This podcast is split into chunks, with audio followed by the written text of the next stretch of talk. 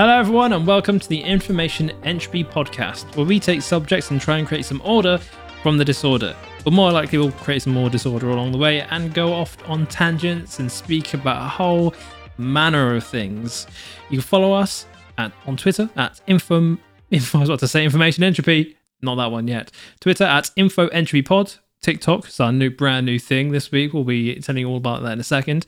At info entropy pod and Instagram is just information entropy pod. You can find us on Spotify, iTunes, wherever you get your podcasting goodies and goodness. Uh, if you can, and there is an ability to give us a rating, we really appreciate it. Uh, it helps us get to the top of the list and get more people to see us. Uh, my name is Mitchell Gatti. I am joined, as per usual, by Tom Jenks.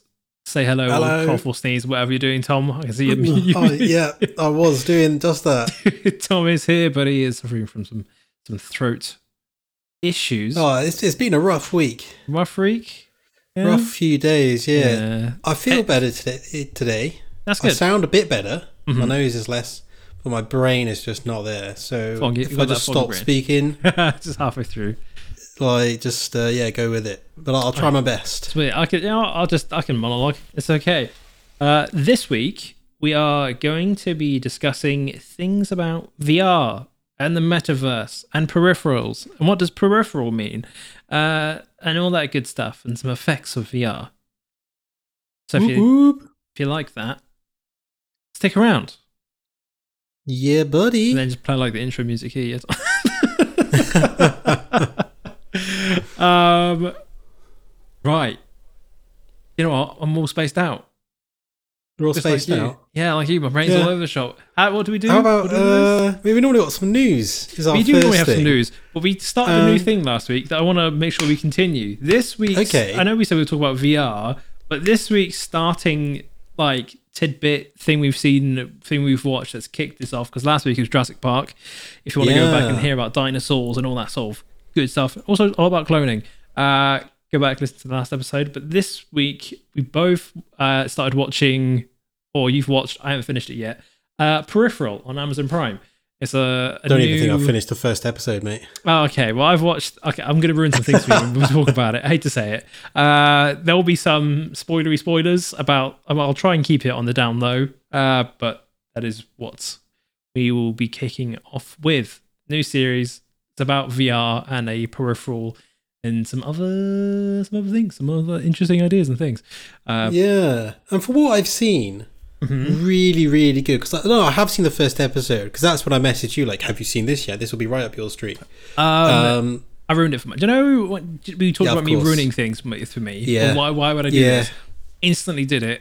I made a call. Well, what? Not like a phone call, but like I was like, "It is this, and this is happening, and this, this." I haven't even finished it, but I was just like this to Grace, and then she's like, "Okay," but and then it happened, and I was like, "God, just so this happened." yeah, throwbacks to Ender's Game. Um, a little bit. Little bit. In, in, in a way. Oh, it's all it's all training. It's not real. Yeah, I can't, yeah, yeah, yeah, yeah. That's what I called. That, that's what's Yeah. part of it. Okay. I feel I got a cough. I'm, I'm got some water here that I'm trying to get rid of. It's you know it's winter. winter winter time is upon us. Uh, Well, that's what I think that this is. Yeah, uh, firstly, I'm asthmatic, so breathing is a struggle for me on the reg anyway. on the reg. Secondly, uh, I haven't been wearing trousers, and it's been getting fairly cold here. Okay. So I think the first kind of like foggy, really humid, cold day, and it's just giving me a bit of a, a sneeze, you know, bit of a cough. bit of a cough.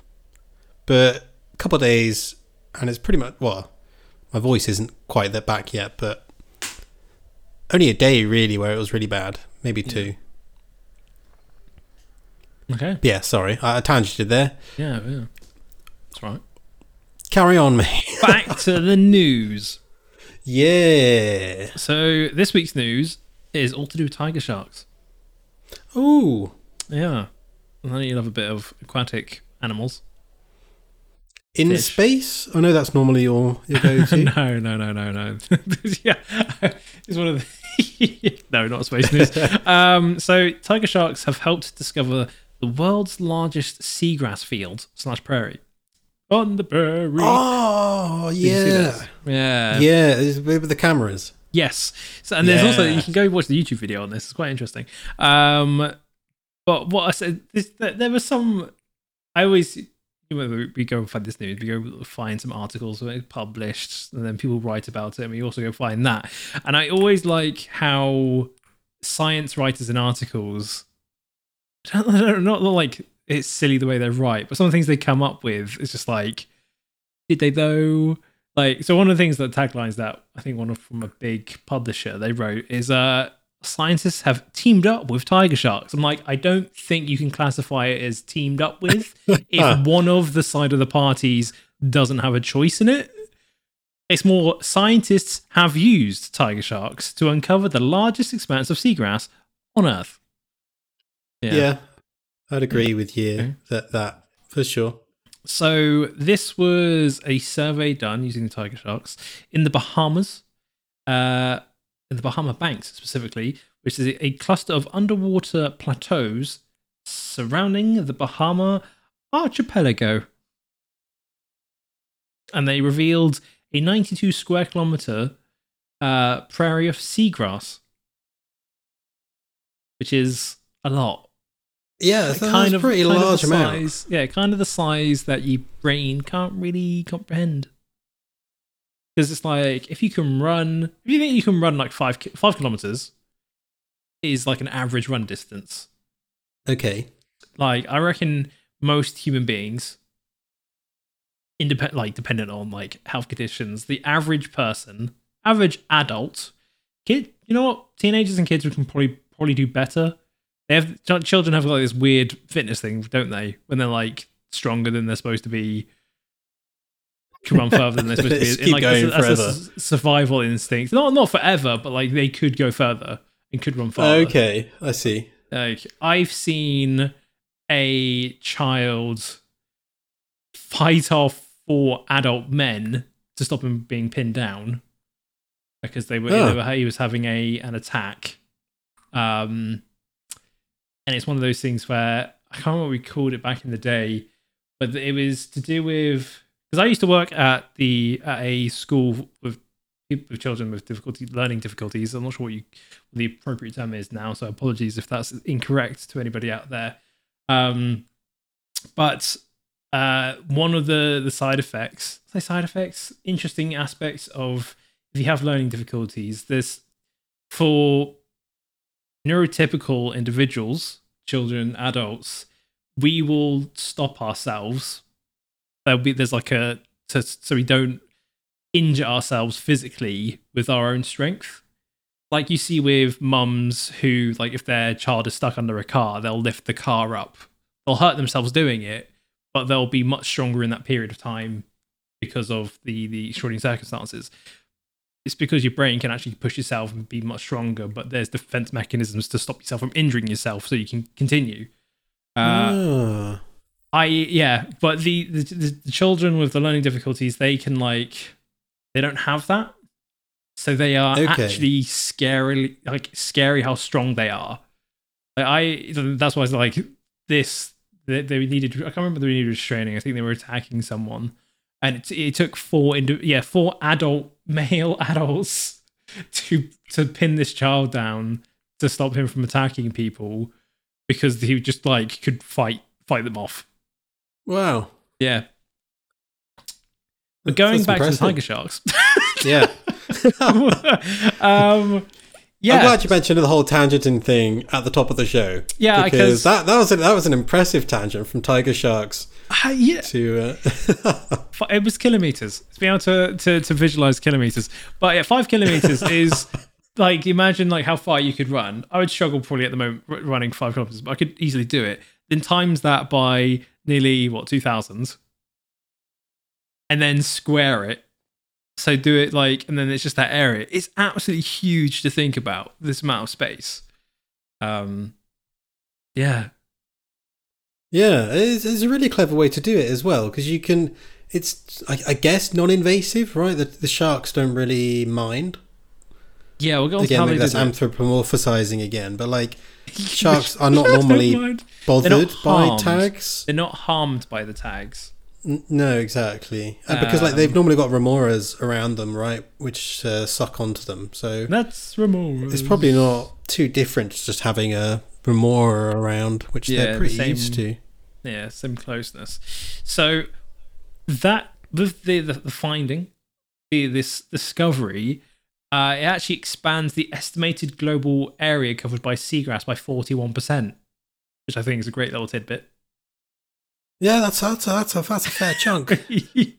what I don't understand is there's some taglines being like, "Oh, it's a potential boon for the Earth's climate." It's like, what do you mean? It's a potential boon. It's always been there. It's not like they've discovered it and then that's added to. We'll come on to carbon sequestration, uh, sequestrations, sequestering uh, in a second. But that's always been there. So yes, but it hasn't been in our models. So our models have been missing that. Oh, okay. I see what you mean. Right. Does, does that make sense? I think Yeah. that's their point. Like, yes, it's always been there, and okay, so the effect it's had has always been the same, but it hasn't been in our modeling. Like, we haven't taken it into account. So, So saying our perception of the climate has gotten better because Yeah. the amount of seagrass has increased by forty-one percent. better perception, worse for the actual environment because we had this extra stuff, but it's still as bad. I don't know. Um, no, it just means there's more there than we thought there was working in our favor. yes. Okay. Yeah. So Let's say. seagrass can sequester, and what is sequestering, Tom? Um, it's when you take carbon dioxide outside. Well, in this case, it'll be carbon dioxide at least. Um, carbon dioxide out of the atmosphere, essentially, and you kind of Yeah. lock it away. Mm-hmm. So in this case, it would be within the seagrass, so that it's not. Well, yeah, in the atmosphere, warming things up, Yeah. Do, they, do the seagrass or in the ocean. The carbon. Uh, yeah, so in the Krebs cycle, Huh. uh, which is a cycle that happens during photosynthesis, and also they're carbon based, right? So Yes. the more seagrass there is, the more carbon is being stored Mhm. uh, within the seagrass. The more itself. carbon there is, the more seagrass goes because they've got more food. You know, it's a good cycle. Yeah, a lovely cycle, lovely cycle, yeah. Mhm. But uh, seagrass can be quite specific about where it grows. Okay. Um, so the fact there's such a large amount there is really, really great. Mhm. So, and also, if you didn't know, seagrass can sequester carbon at uh, 35 times faster than tropical rainforests. Yeah, it's absolutely mad. Yeah. And seagrass has been, well, we thought it was threatened for quite a while, I think. So it must have been pretty exciting to find that amount suddenly. Mhm. Yeah. So the newly mapped area, uh, they've done some some estimates, and they've worked out that it may actually be locking away, sequestering 630 million tons of carbon. What's the time frame there? Uh, for millennia. Oh. Still a hefty chunk, eh? Yeah, big chunk. Pretty big hefty chunk. chunk. So what they did, right, to find it, is they captured the sharks with drum lines. Uh, they then hauled them onto the boat and mounted a camera and tracking device into the animal's back before re-releasing it. They re-releasing it. The second time they would have re-released it. Um, Yeah. uh, and this whole turnaround, under ten minutes. Uh, they Oh, uh, that's good. Shipley, who is one of the scientists on this expedition, uh, said the the team operated like a NASCAR pit crew, taking off the fins and replacing the fins on the shark for a new set. Yeah, The fins. yeah, because like with NASCAR with the wheels, mate. They take the wheels off. Yeah. because NASCARs use the wheels to move, and I'm saying the fins of the shark to move. Oh, They don't, okay. actu- they don't put artificial fins on. I'm just making the case. I was thinking this is this is weird. no, They're, they they've gone from mapping seagrass to being firm advocates of the shark finning trade. Yeah. uh, so Sorry, that's just my ill brain not understanding w- the joke there. My bad. So the Shipley, uh, guided by previous satellite observations, uh, he and his colleagues dove into the sparkling blue waters 2,542 times to survey the meadows up close. It's a lot. A lot of periods. There is a few dives, that isn't it? Yeah, they recruited. This is again recruited anthropomorphizing and normalizing using animals. They didn't recruit them. There was no recruitment process. There's no HR involved. They can't communicate.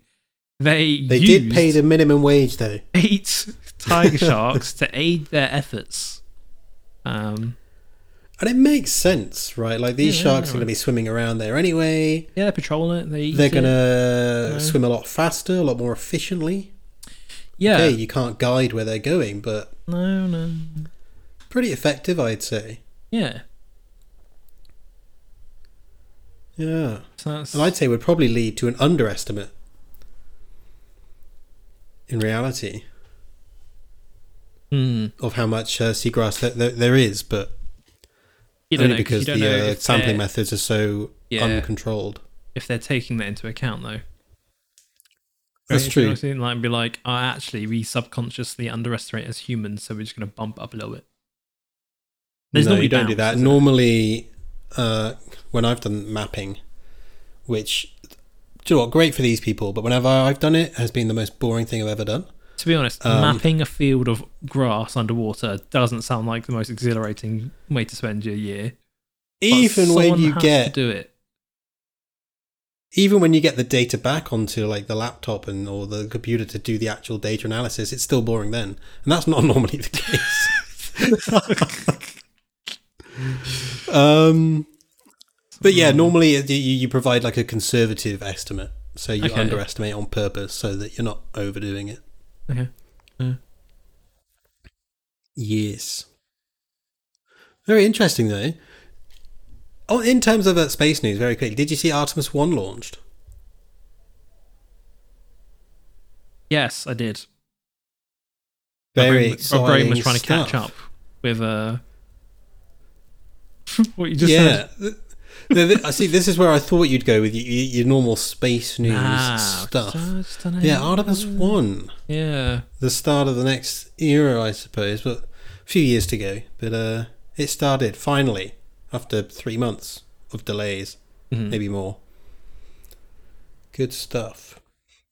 All right then. So VR. Yeah. What about VR, mate?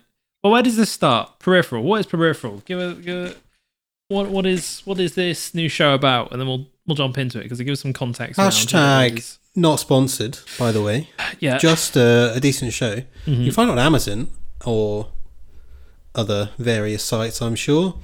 Um, so, Peripheral is essentially this girl.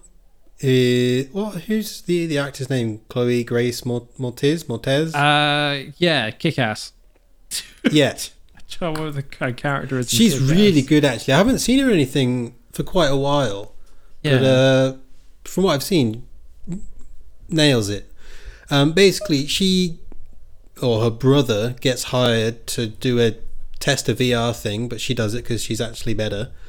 Um, and basically, it's just to try out a new game, which is like fully integrated, nerve locked. Nerve lock is a bit of a weird way to phrase it. Instead of just Um, putting like a Neuralink. Neuralink, that's uh, it. Is how it's described on Sword Art Online. Yeah, there's no visor or anything. It just attack, you know, the communicates straight like a, to a, the brain uh, interface, and yeah, I guess that the show follows her pursuits in this video game, or is it a video game? Yeah. Is it? Uh, that's like first episode stuff. That's not massive spoilers, but she starts to question whether it's actually a video game. yeah. Um, it's which is uh, really really interesting, and it's uh, not the first time that kind of stuff's been brought up in sci-fi. It's not, not at all. Uh, it's it's quite a. I'm not gonna say overdone sci-fi trope yet. I think it will become an overdone sci-fi trope as we move closer, or like closer to that actually being technology. yeah, Um, for sure. but it, yeah, it is. Yeah, I I very easily guessed where it was going. It still does it very Okay. well, and if there's other twists and turns, uh, I will be happy. But yeah, it's it's interesting. So Okay. it starts off with her showing off how, how good she is in the the VR games because there's different types of gamers or games.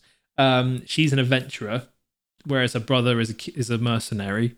So he's good at shooting. She's good at you know exploring, and that's their jam. Uh, she got to like one of the highest levels in one of the games. She gets to level 107, and because she got to the, highest level in one of the games, using her brother's avatar, that he gets invited to try out a new piece of uh, hardware called peri- a peripheral. And instead of it just being a visor that goes over your face, it goes over your whole head and takes you into a like this neural link. So you experience everything like you would in real life, but in a VR world, in a similar world, in a metaverse, if you will, which we'll come to in a second. And even for them, it's like a technological step because oh yeah, definitely. her brother has like haptics, yes, has like body mod haptics. yeah. So So like he has haptics inside his skin essentially yeah, that allow him to feel things in the game. Whereas this Neuralink device, this peripheral, just allows you to experience things like you're actually there. So you can Oh. feel pain, you can feel everything so the uh, without haptics. that the brother has doesn't actually help him feel pain and stuff in the game. That's related to his side story, which comes apparent in like episode three, that Okay. he was in the military and they used um some technology on him and his squad mates that so they can share uh like senses and share senses with drones and that's what the haptic thing is because it's a bit later on when this- it gets all shooty shooty and they're all like using UAVs to, to and I Oh, unmanned aerial vehicles to like see in the forest and he's like making these ridiculous shots but that's because the haptic is guiding his hand. Right. Okay. that's what that is. Big part of it. Because they've all they're all there's like a squad of them they've all got it. Uh yeah. Right. But what is virtual reality what is vr we've said this word many a time Yeah, so virtual reality is a simulated experience that employs, I guess, uh, environmental head tracking as well, or full body tracking, Mhm. and 3D, three dimensional, near eye displays to give the user an immersive feel of a virtual world. yeah That's what I've got anyway, as a, as a pure definition. Yeah, it's uh, essentially like an illusion of a world. It's an absolute bugger if you wear glasses. I'll tell you that, unless you get the proper expensive lenses. Oh, yeah? Yeah, because I've not found it that bad. because we, I've got uh, stigmatism in my left eye, and Okay. I think my left eye, both, both eyes, and one's one eye stronger than the other. So it just means that if I wear glasses, I get these weird smudges and lens flares. And if I don't wear it, it's just a I bit see. it's just a bit blurry and astigmatism. So all the light, any any really bright light source, there's like lens hyper lens flares coming off them because that's what Yeah, get like a cross. Yeah, essentially. Yeah. Um. So that's it's not ideal, but even with that, you still enjoy it. Yeah. And in its current state in the development, it's it's good, but we're not hundred percent there yet. No, and I don't know. We're at this, I think, really kind of nearly pivotal point in the VR space. Like, if Facebook and Meta and Oculus kind of go down, which is really kind of like the entry level, Mm. easily accessible, affordable in quote marks, compared to everything else, uh, yes. Way into decent VR. Mm. Like, if that kind of goes downhill, I don't know where the industry is going to go. Pico. Have you heard of Pico?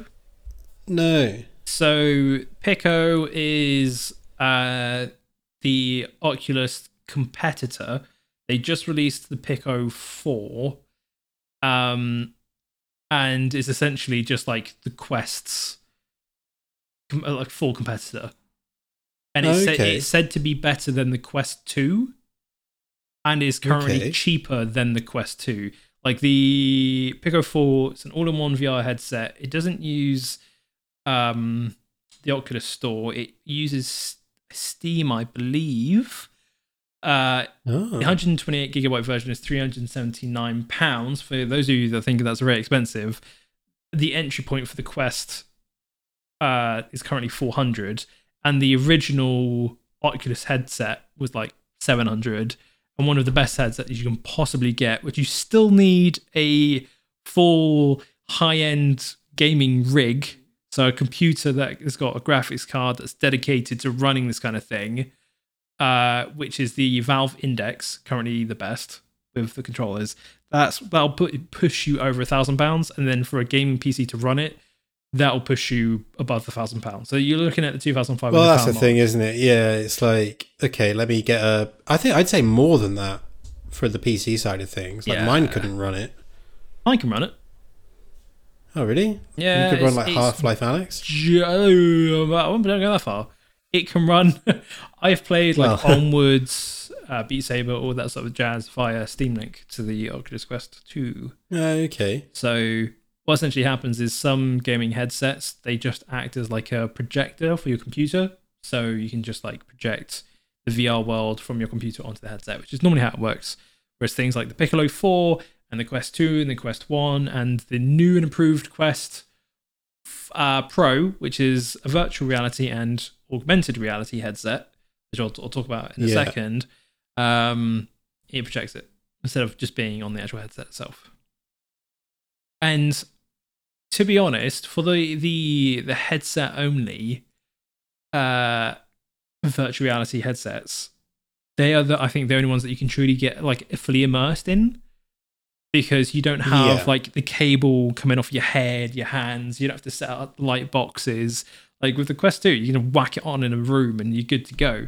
You like you draw out your play area. So they've got these pass-through cameras that project the world onto the the VR area, so you can see what's going on around you, and then you get to go, and that's it.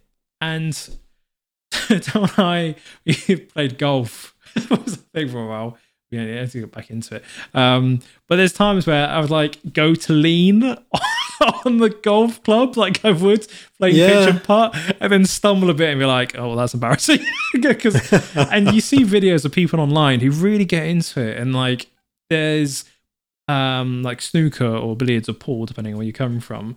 And there'll be someone that's like playing it and they'll go to lean on the table and just fully go for it. Or even beyond that, there's a uh, a game where you have to walk out onto a on on a plank out of a window Yeah, to save Eddie's cat. plank experience. Eddie's plank experience. And then people are like, yeah, jump off, jump off, jump off. And there's a video of this older gentleman who like jumps off, but not just jumping off with a controller, launches himself in real life just at the TV. dives Yeah, into the wall. Just, yeah. There's like TVs, there's videos of walls, there's ah, just people like, th- yeah, like actually just like jumping because they, they get so immersed in it and they, they get so tricked.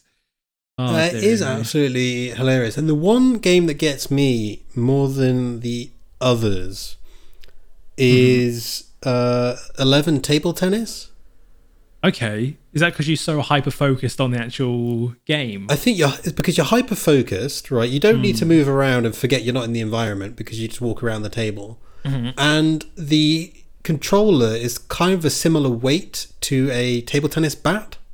I believe it's called a paddle, but paddle sorry and the physics are so real and the way it hits like the paddle and then your controller vibrates it just feels so like realistic that Yeah. you you do go to like walk around the table or lean on the table and things like that it is it is madness and, and i think if you haven't experienced vr it's so hard to look at on a 2d screen and go well yeah.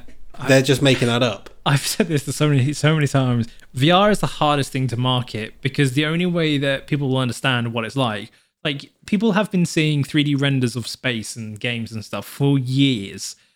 To actually be like, how cool is this? You have to just get people to try it. That's the only way you can do yeah it. Like I got my granddad to try it and use the hand tracking and he was absolutely blown away by it. It was so so funny watching him play it. Like I'm picking up the box and through those, but this is so cool. Uh, and Beat Saber as well.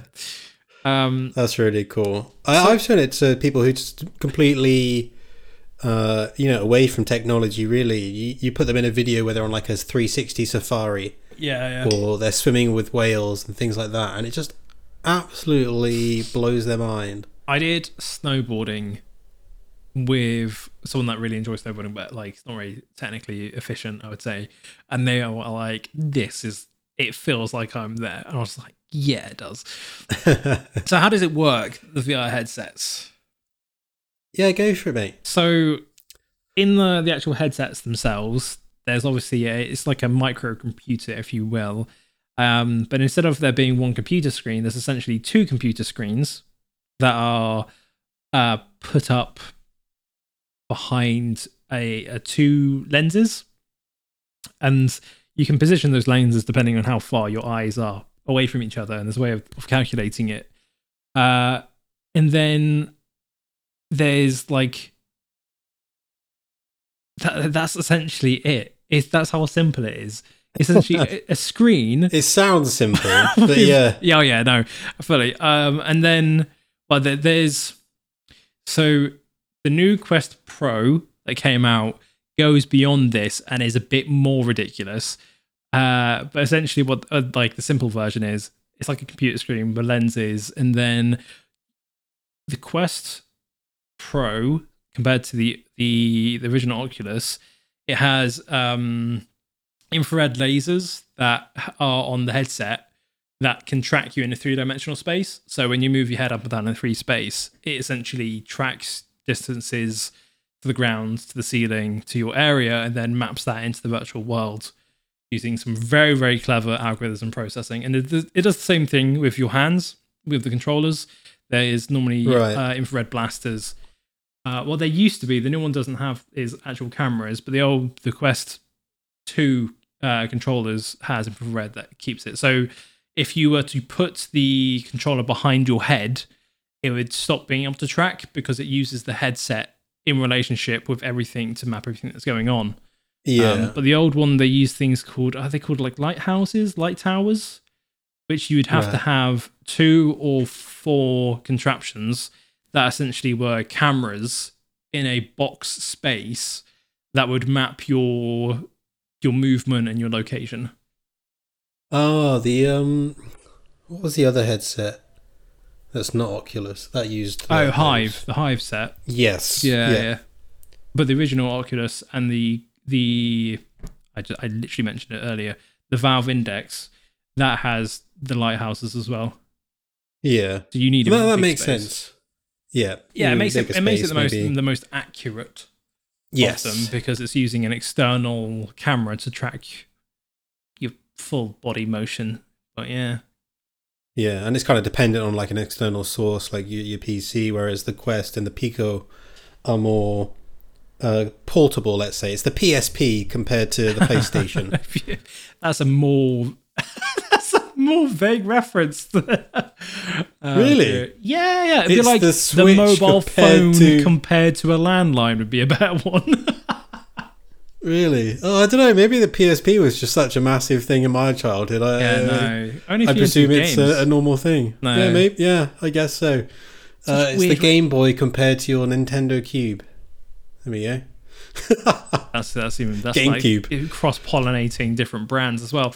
Um, Um, Well, one of the things I want to quickly speak about there, which is kind of on topic with what you were saying, is how the immersion, how it tricks your brain and the cognition kind of behind it. mhm. Because it's very easy if you've never experienced VR to look at it and go, "Oh, well, it looks, oh, it looks very cartoon-like." Yes. And even I've played games where it's quite cartoon-like, and it's surprising how immersed you get, like how much you forget you are in a virtual environment. A rec room comes to mind, very cartoon-like, but you could just kind of forget about that very, very quickly.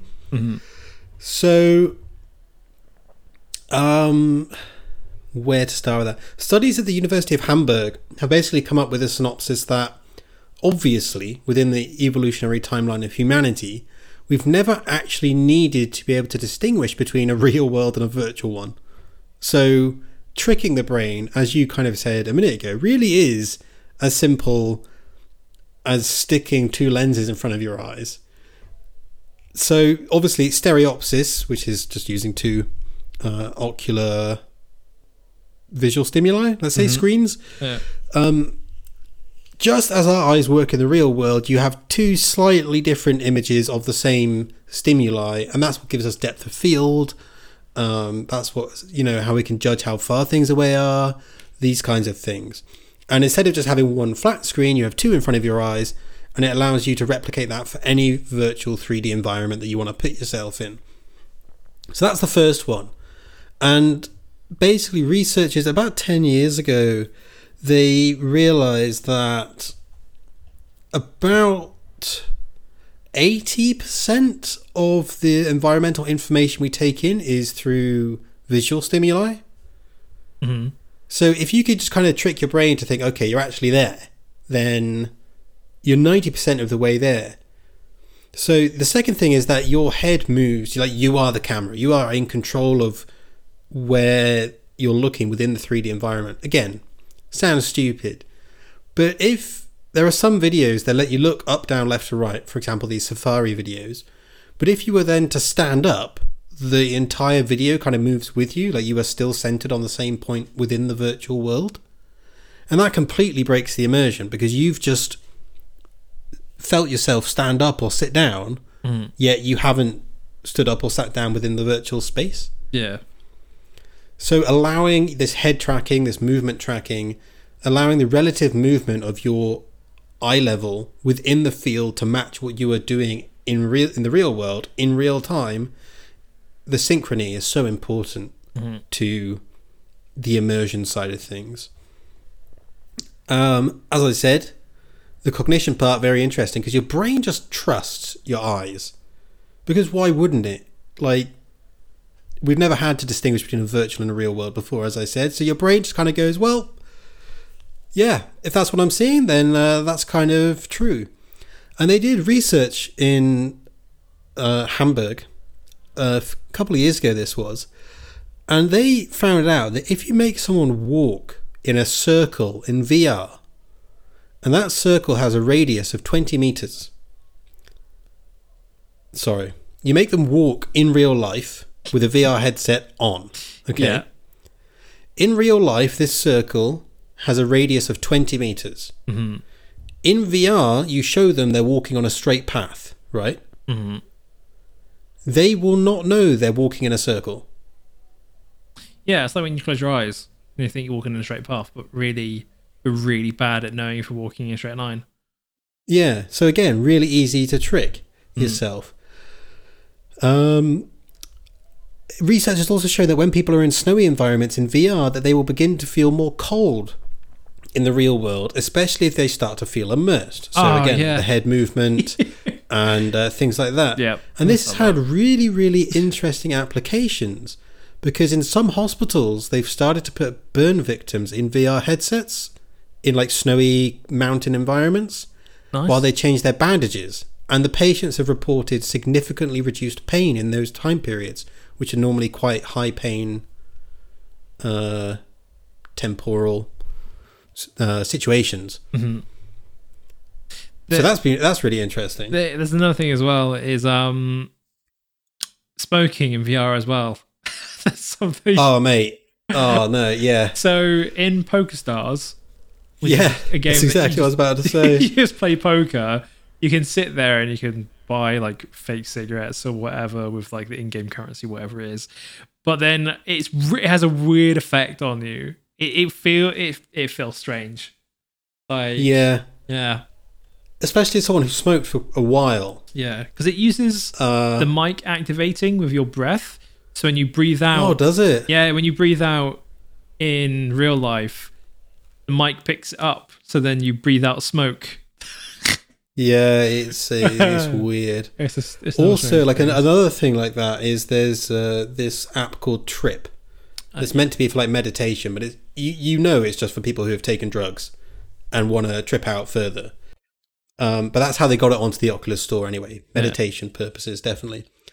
Um, and there's this bit where it's like, okay, breathe in and breathe out, and what it does is it makes like this light go just under the camera, so like where your mouth would be when you breathe in, and then when you breathe out. So you end up syncing up to this thing, and it's just the weirdest sensation. Yeah, very, very odd. Because again, your brain trusts your eyes so much that you, it's hard to kind of disconnect that there's something not going in and out of your mouth, or it's not controlled by your breathing. Mm-hmm. Um, and then the last thing that I would mention, but I've already mentioned it, uh, really was the haptic side of thing. If the haptics sync up, so haptics are like vibrations from controllers, or you can even get bodysuits now where Yes. it vibrates on certain spots. Mhm. Like if you've been shot in the chest or the stomach, it will vibrate there. And it really kind of sells the immersion again because you're mixing senses. Not only are you tricking the auditory sense Yeah. and the visual sense, but you literally the touch sense as well. And that's one of the hardest ones to trick because you would trust that more than anything else. hmm Have you seen the one that if you get shot in the game, it, um, you donate blood? Oh, really? Yeah, you hooked up to a, a bloodletting machine, and if you die, it automatically takes your blood. Ah, that's that's quite interesting. I did see um, the creator of Sword Art Online, and people completely. So you may have seen this go around TikTok or something recently. Basically, someone created a VR headset that kills you when you die in the game. Oh Did yeah, yeah. this? Had the, the the the on the forehead. Yeah, I did. Yeah, it had things that kind of explode into your frontal lobe. Yeah. But what everyone was just kind of missing out, or they didn't bother to research, and at least this is what I found when I researched it. But maybe I'm wrong because I don't know. I found it, but the 50 videos I saw about it never mentioned it. But apparently, the creator of Sword Art Online for the 20th anniversary, Yeah. because it was uh, just created this as an art piece. Yes. They never intended for this to be sold or anything like that. No. And obviously, everyone was just kind of being like, "Oh my god, people have made this thing where you, if you die in the game, you die in real life." And I'm like, well, "Wasn't this an art piece?" So, for those that don't know, Sword Art Online became very popular. I'm not gonna say it was one of the resurgence, but it was like mainstream popular anime that essentially, and I, I may go rewatch it again. It's very good. Uh, a new VR headset gets developed called like it's like a Neuralink or it's called Deep Dive. I think is the actual name for it, but essentially it connects to your synapses in your brain, back in your nerve system, blah blah blah blah blah. All this, all the fake science they make up to to to justify it. But what happens is everybody logs in, they start playing. There's like a only a hat like I think there's like ten thousand originally games released for be able to be able to play it. Um, and then when they go to try and log out, there's no log out button because it gets deleted from the game. So they're stuck in this VR world. And if you try and take the VR headset off them, it like sends a charge into their the nerve in the back of their neck, and they they get killed. Or if they die in the game, that happens, and they get killed in real life. And it's a whole like they would only be released from the game when they completed the game. So yeah, that is the, the whole, Yeah. the whole premise. And we've just gone past the date in the anime where it all kind of happened. Which is a shame because I really want one of those deep dive headsets. Um, yeah, Yeah.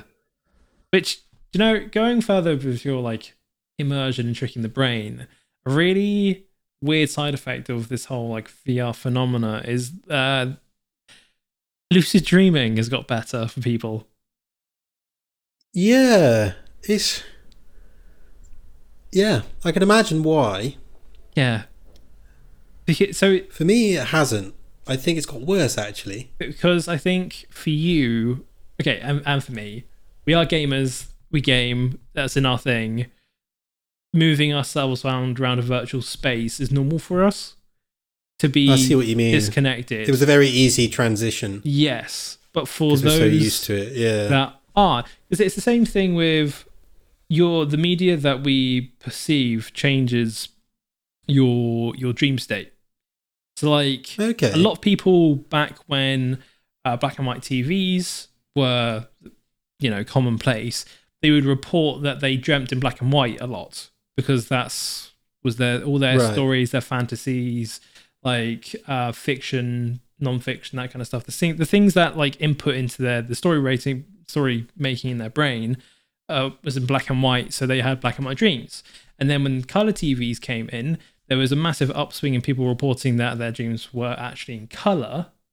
And then again, with this new form of media, uh, that you can either like watch movies or play games or get immersed in 3D space, there there's now uh, yeah an upswing, like an uptake in people reporting that they're they have more control over. It's not just like they're watching something like they would a, a movie. They are now in a 3D space and can lucid dream. So lucid dreaming, for those that don't know, is the ability to be able to essentially control your dream with a high level of control. So Yeah, you know that you're recognizing dreaming. your inner dream. Yeah, recognizing that you are dreaming and then being able to control what's going on. How weird is it? And I, and I don't know. uh, You probably don't have the answer. I don't expect you to. But just kind of a hypothetical question is: Why does the media of the time dictate how a lot of people dream? Uh, well, it's just what you So before TV, Hmm. right? Are, are is it just reporting, right? Or is has there been an actual change with the introduction of television and then people dreaming in black and white, and then the introduction of color te- television well, and people dreaming in color? Like, is that an actual psychologist effect? at MacEwan University did a, a research study into it, and they found that uh, people that have people that use the VR headsets, uh, gamers, non-gamers, compared to people that weren't using virtual reality headsets, uh, reported after like a lot of use that they had more control in their dreams. Yeah, so I wonder why that is. Like, is it, Mhm. is it because we're such visual creatures that the way that our mind's eye works for some people is a visual thing as well, right? Mm-hmm. Or it, it can seem like a visual thing. So, does our mode of visual stimulus in the real world affect how it works in the brain? Yeah, maybe. I've I've noticed that I've got a lot more. I've they've had situations where I've had a lot more control in dreams because of VR, Okay. and not just control, but the dream itself has felt more 3D. If that makes sense. It wasn't just like I was watching yeah. because if I'm about to have a revelation that I've I have weird dreams, but a lot of times when you remember dreams, you remember it like a movie, like it's a like a passive thing. not like a passive thing, but it's like a, a POV one point of view. You you watch it on a screen. You don't sense everything around you. Oh, no, I've never had dreams like that.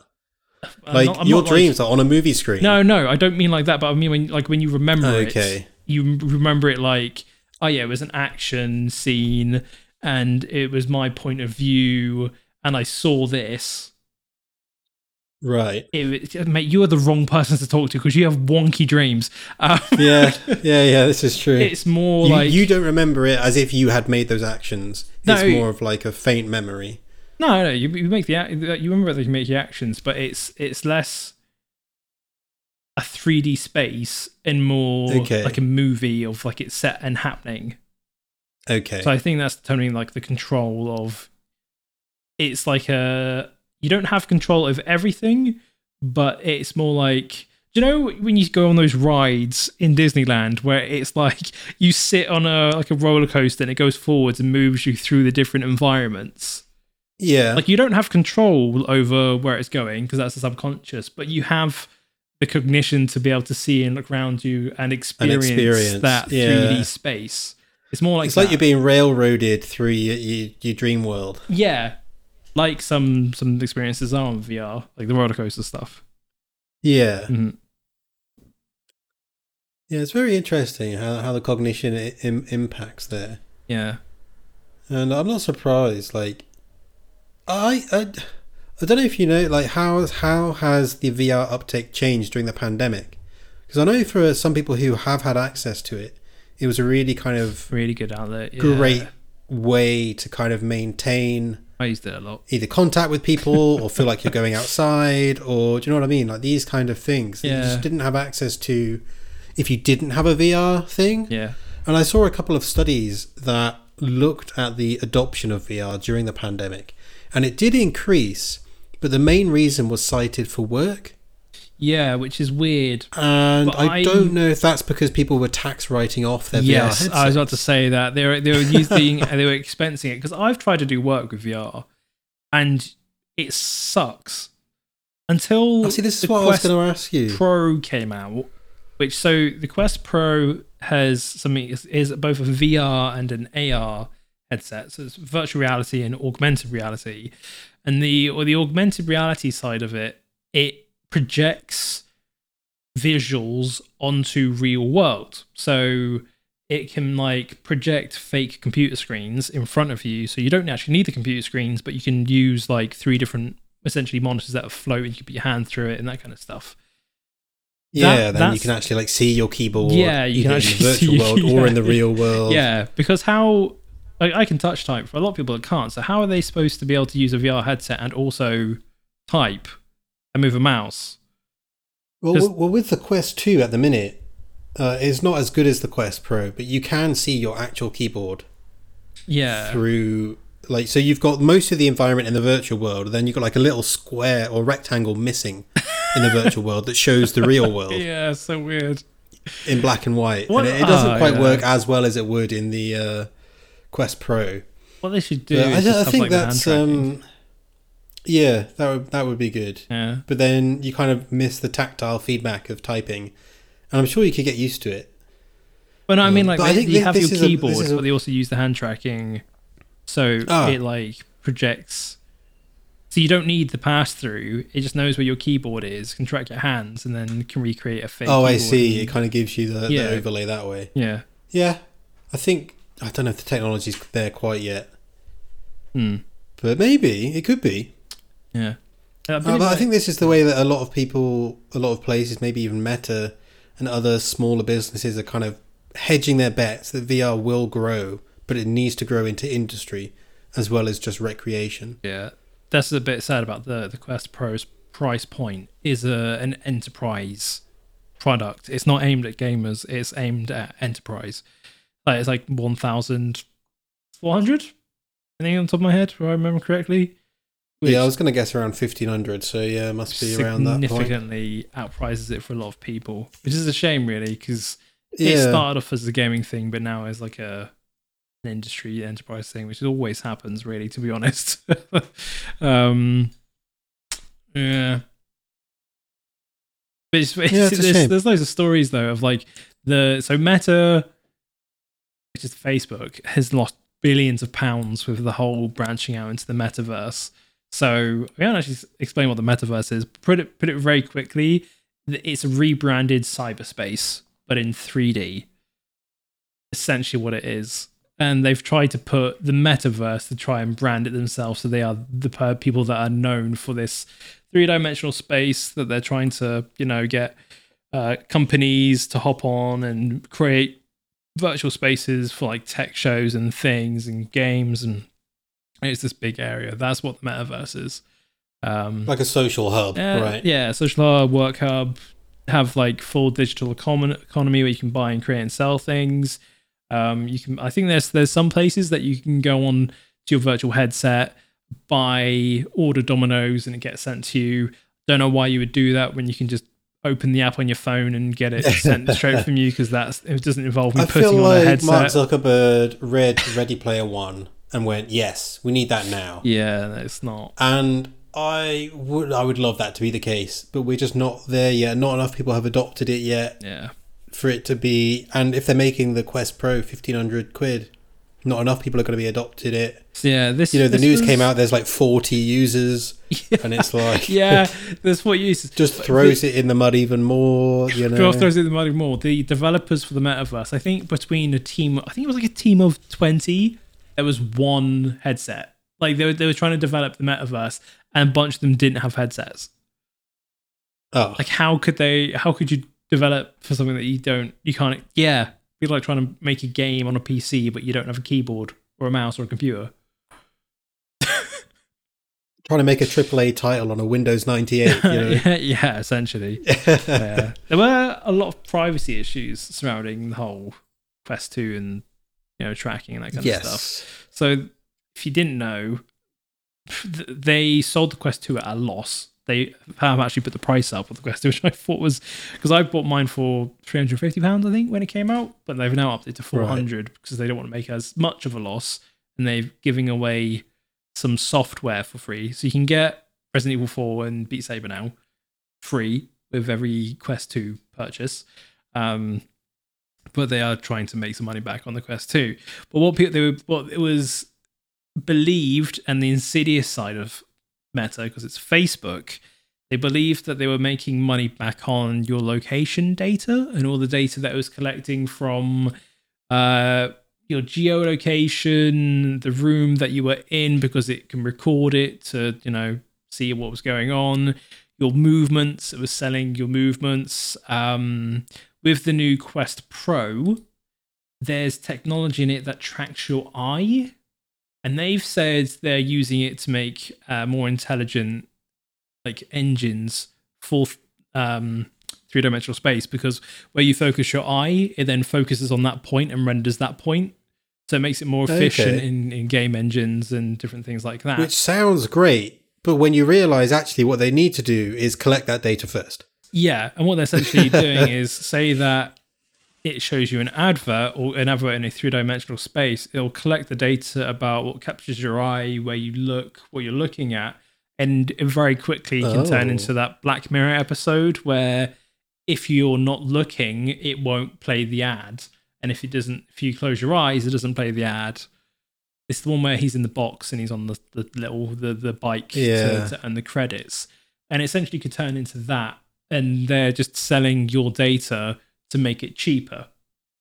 That was their their Yeah. almost hypothesized their goal, which is as a someone that works in cybersecurity, is uh, absolutely hate it, as it's your data and you should have the option to say no. GDPR for the win. Hell yeah, data ownership. Um, but you know, it's Facebook. Yeah, yeah, unfortunately. Yeah.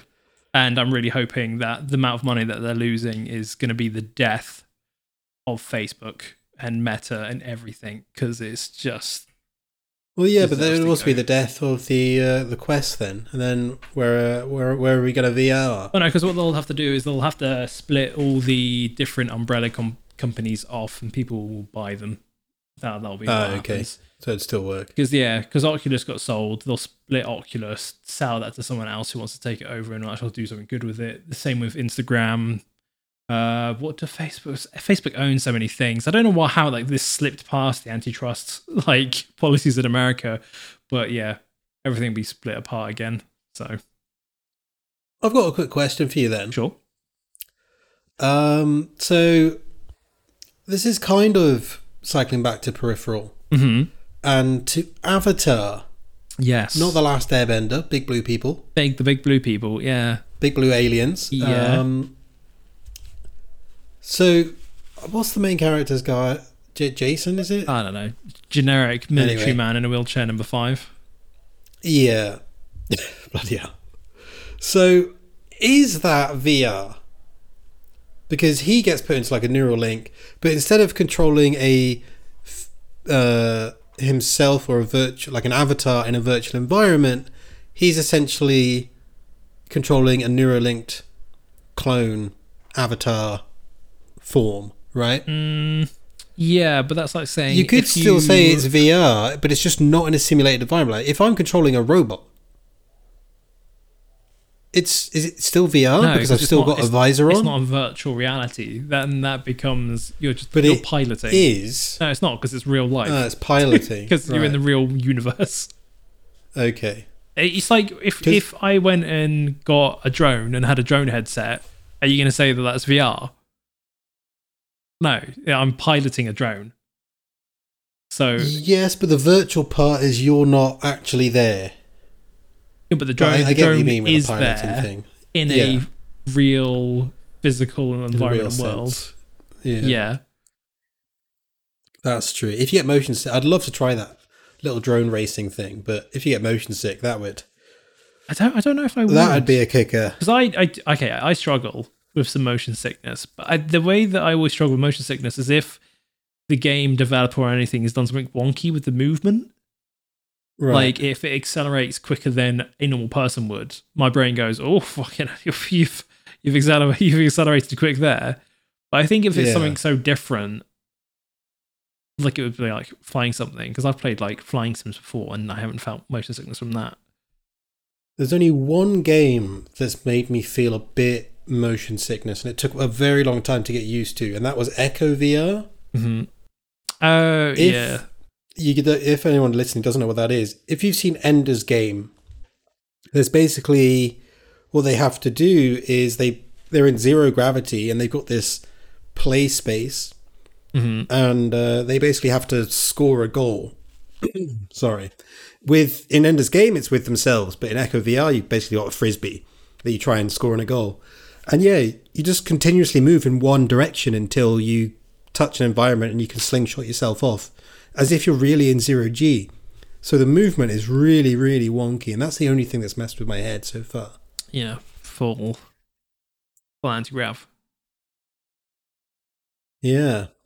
All right. Well, uh, we come up to the hour. Yes. Anything else you'd like to mention quickly?